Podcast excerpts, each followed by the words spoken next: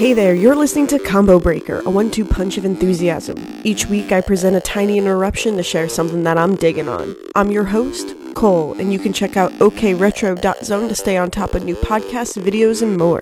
So, here we go. First off, welcome to 2020. We're a few weeks in, or maybe a month in. Whose calendars mean nothing, but thank you for sticking with me. I've had some hella bronchitis that's been kicking my butt, and not to mention moving across the country. But I'm slowly getting back into that groove, so I wanted to kick it off with one of my favorite shows. This week I wanted to talk about Kyoryu Sentai Zyuranger, the 16th season of Super Sentai. It is also the Super Sentai season they used to make the first season of Mighty Morphin Power Rangers. And I'll be honest, when I was little, I started karate because I wanted to be a Ninja Turtle, and then the Power Rangers happened, and I was like, um, you mean I could be a kid that can morph into a warrior and have giant robots? Cool, cool, cool. Um, but real talk, I never really made it past Mighty Morphin. Not sure why I fell off. But also, still, Power Rangers don't really capture the same appeal to me as Super Sentai, but but maybe that's also just my perception from afar because I haven't really given it a shot. Anyways, the flash forward to like 2016, uh, I was gifted a box set of Kyoryu Sentai Zyuranger and it blew my flippin' mind. I'm not gonna lie, I haven't seen all of the Super Sentai seasons. There's a lot. But Zyuranger was my first full season experience as Super Sentai. And I mean, I knew the show existed, but I didn't know how accessible some of them would be until I received that first box set. I've seen multiple seasons now, but Zyuranger just holds a special place in my heart. The Zyurangers have a pretty dope origin, and yeah, I'm digging it. It has a level of comfort I don't get from other shows, particularly action shows. But I can curl up on my couch with some hot cocoa, a blanket, and watch some Zyuranger. Hell yeah, I can. So, Kyoryu Sentai Zyuranger. Where to start? I guess our heroes, yeah? So, our heroes have been frozen in slumber for 170 million years, so keep that in mind. But the Red Ranger, or the Tyranno Ranger, is Prince Geki from the Yamato tribe. Tiny spoiler Geki has an older brother, Barai, who is the Green Ranger. Um, there are some other spoilers here about their tangled past, but uh, yeah, it really flushes out their relationship dynamic, so I won't take that from you. Then we have Gosh, who's the Black Ranger or the Mammoth Ranger, and he's my favorite. Uh, he's a knight from the Sharma tribe. He's also like second in command uh, to Geki. Uh, his older sister was killed by Bandara, who's the series villain, and she and he is like vowed to defeat her. Uh, he also acts kind of like as like the level-headed one, uh, and like the big brother of the group. Uh, I don't know if it comes with age or just like with his uh, training amongst his tribe, but he's, I believe, the only ranger that can read the ancient text. So, yeah, kind of a, a cool little ranger aside there. Uh, then uh, we have Dan. Yeah, Dan. Uh, he's the blue uh, Tricera Ranger, who was a knight for the Itof clan. Itofe? I can't remember. Uh, he's one of the younger rangers. I think he's actually kind of middle of the pack as far as age goes, but he's like incredibly childish. I would say discipline is not something that he has, um, especially in comparison to Gosh, who's also a knight from his tribe. He's kind of a clusterfuck, um, but I like him. Oh, and there's Boy, who's a yellow tiger ranger. He's from the the Dame tribe or Dime tribe. I can't remember. They, we don't talk about the tribes. Um, and he was also a knight. Boy it's dope though. He has a great outfit. Um, he's definitely the youngest. Uh, I would I always think of like Curiosity killed the cat with him, um, especially because he's the tiger. Uh, it's funny. Um, but he's like kind of, he's always doing flips. He's very agile. He can be stealthy like a cat, but he literally has like the dopest outfit. And I think it's either in Dai Ranger or Kaku Ranger, which are two of the seasons that come after it. Um, there's a woman who wears his outfit like as like a cool callback I can't remember which season, uh, but I just remember being really excited about it because his outfit's so freaking cool.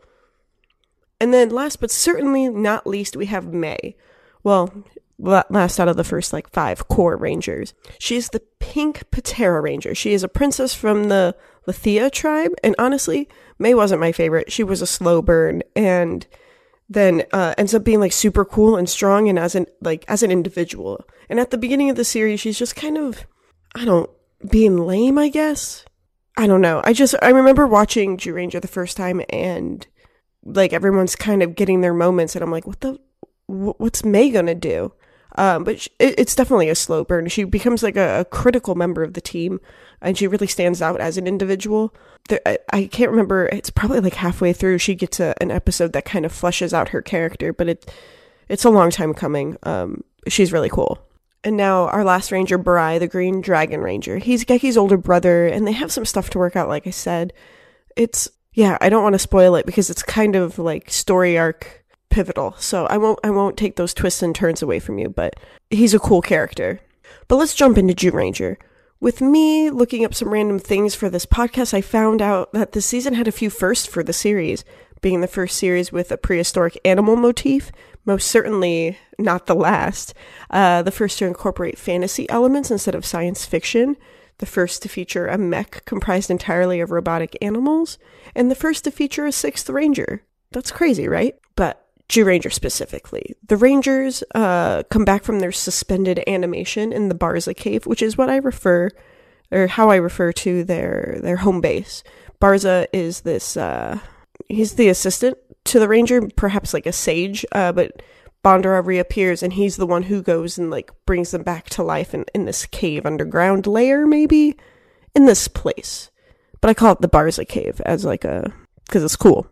It's actually fun little aside. Uh, when I first started podcasting, I did a podcast with my best friend, and it was called The Elegant Brave Sentai, and we would talk about uh, Super Sentai seasons. Uh, and we referred to our recording area as the Barza Cave, and that, that's cool. Little little little fun fact. But our Rangers, they're here to defeat Bandara, who's this. She's such a good villain. Uh, she is this this witch from the past, and she hates children's happiness. She has a song or two too. I love it. Um, her henchmen are great, but her origins are really sad. 170 uh, million years ago, Bandara, and uh, she had a son, Kai, and he he died. And to seek revenge against the dinosaurs, which uh, I guess supposedly killed her son, uh, she sold her soul to Dai Satan and uh, in case you were curious, Dai Satan is a giant evil, like icy face in the sky. Yeah, he shows up a few times. But 170 million years ago, the, this battle ends between Bandara and the dinosaurs and our heroes, or not our heroes, the guardian beasts who now help our heroes. Um, and the dinosaurs end up becoming extinct. Bandara is somehow sealed away by the guardian beasts on a on planet Nemesis, and then flash forward 170 million years to 1992. We have two astronauts exploring planet Nemesis and accidentally unleash Bandara and her crew. And then ba- Barza, our, our mystery man, uh, awakened the Rangers to protect Earth once again. So it's kind of this like 170 million year like whiplash right out of the gate. Actually, I don't even know how much setup because I feel like we do the flashback of like really fleshing out her son later in the series. I can't recall in the beginning I'm always just like, let's get to the Rangers. But yeah, it, it is kind of a little bit of a whiplash, and it also kind of humanizes Bandara. Uh, but uh, I freaking love her. I like obviously Bandara. She plays Rita Repulsa in in the Mighty Morphin Power Rangers, and I don't like I said, I don't have a lot of memories associated with the Power Rangers, at least with the show. I obviously watched it growing up. I have like all the toys, or I did and like I think of her outfit, but I don't think of her as a character. So it'd be interesting to kind of go back and compare Bandara to Rita Repulsa because Bandara's dope. But she also has her Dora monsters. So like each season you have this hierarchy, I guess, of the, the big bad, like Bandara, and then she has like some henchmen that are like specific, like uh, in her season, she has Pleprechaun, who is uh, kind of like a hairy white chihuahua goat man. Like I don't I don't know how you would describe him. Um and he makes the Dora monsters and then you have like Lami Scorpion who has like ooh chef's kiss of a of a like armor set I guess and Graffarzar who's uh, also very cool. Um but Pleprechaun makes the Dora monsters, so he has this like clay machine. So that's how you have like the the, the clay fighters and stuff yeah, so the Dora monsters uh, make up the bulk of like the monster of the week.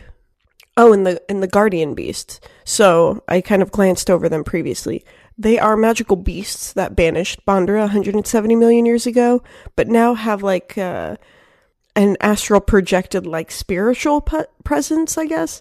Uh, but they're also kind of like, infused and part of the mechs, and the mechs combine to make Daijujin, who uh, is my favorite mech because he looks great, and I love his helmet and his feet and legs or whatever you want to call his his lower limbs are made out of a triceratops and a saber-toothed tiger.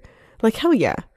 And then there's God King Brachion and Dragon Caesar. Like, ah, oh, God, it's magical, magical guardian beast. So good, so good. I think I dig this season because yes, some of the acting is corny, but these characters are earnest. The characters all evolve, especially May. Like little shout out to my girl.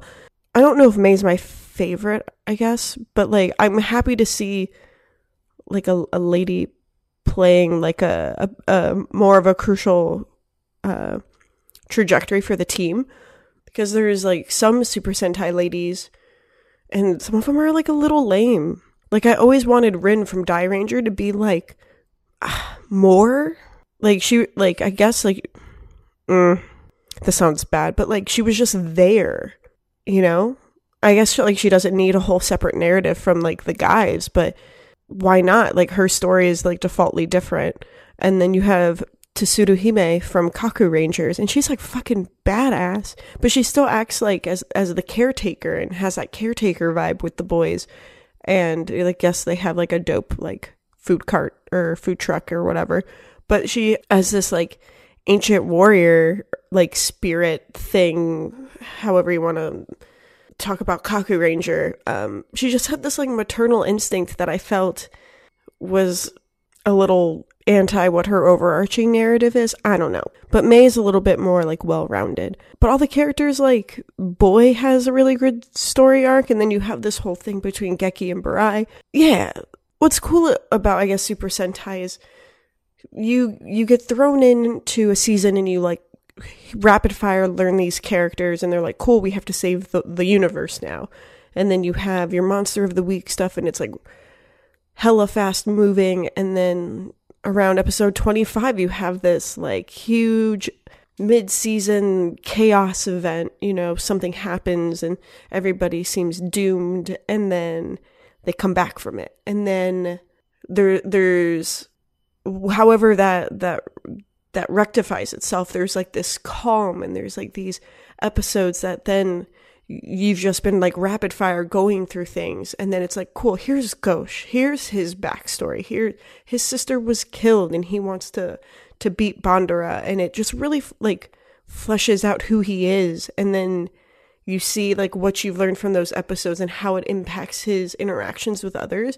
And it's just like yo why did you make me wait so long? Like I guess you had to get me invested in, you know, like the dire situation with Earth, but come on.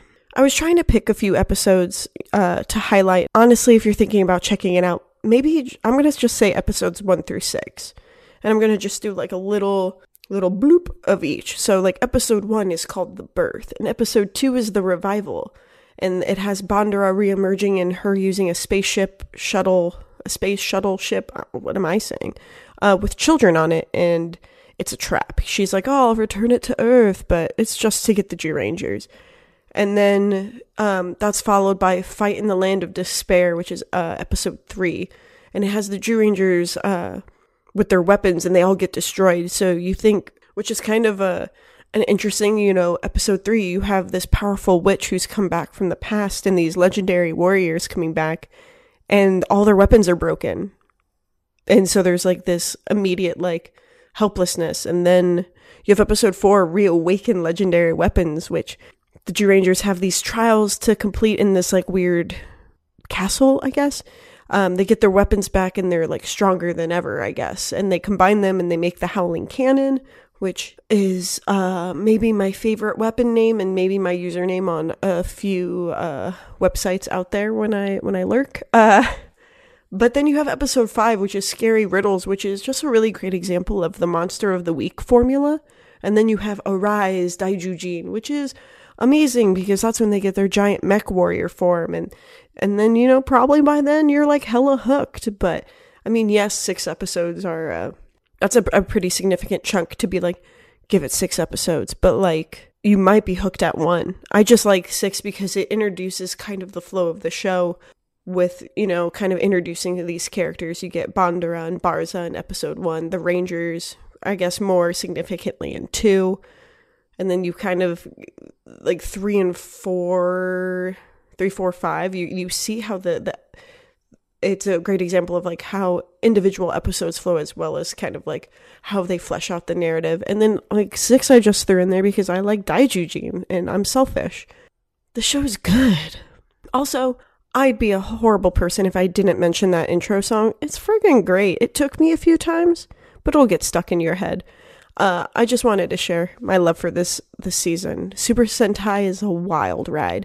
I didn't uh, want this to be a crazy long podcast, so I'm sorry that I'm a, a, a little bit all over the place. But I but I genuinely love it, and I hope you check it out.